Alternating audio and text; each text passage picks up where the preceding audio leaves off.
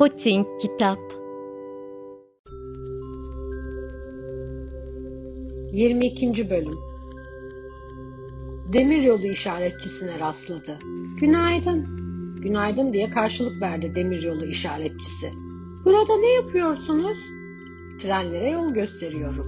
Onlara sağa veya sola geçmelerini söylüyorum. Onlar konuşurken parlak ışıklarla donatılmış bir ekspres tren yanlarından uğuldayarak geçti. O geçerken işaret direği sallanmıştı. Sanırım çok aceleleri var, dedi küçük prens. Peki ne arıyorlar? Bunu makinist bile bilmiyor. O anda parlak ışıklı başka bir ekspres tren ters yöne doğru geçti. Peki şimdi neden geri dönüyorlar? diye sordu küçük prens. Bunlar aynı yolcular değil dedi işaretçi. Bulundukları yeri beğenmiyorlar mı? Hiç kimse bulunduğu yeri beğenmez. Şimdi de parlak ışıklı ekspres trenlerin bir üçüncüsü geçti yanlarından.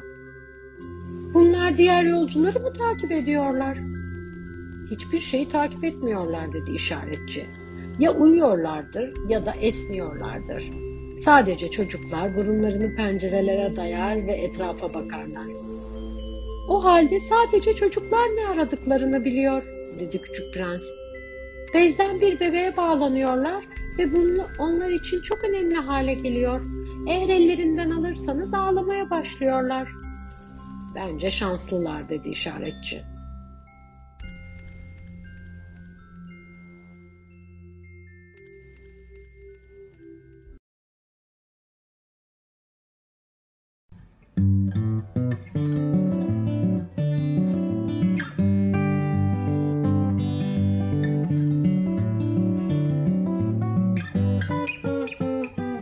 Poçink Kitap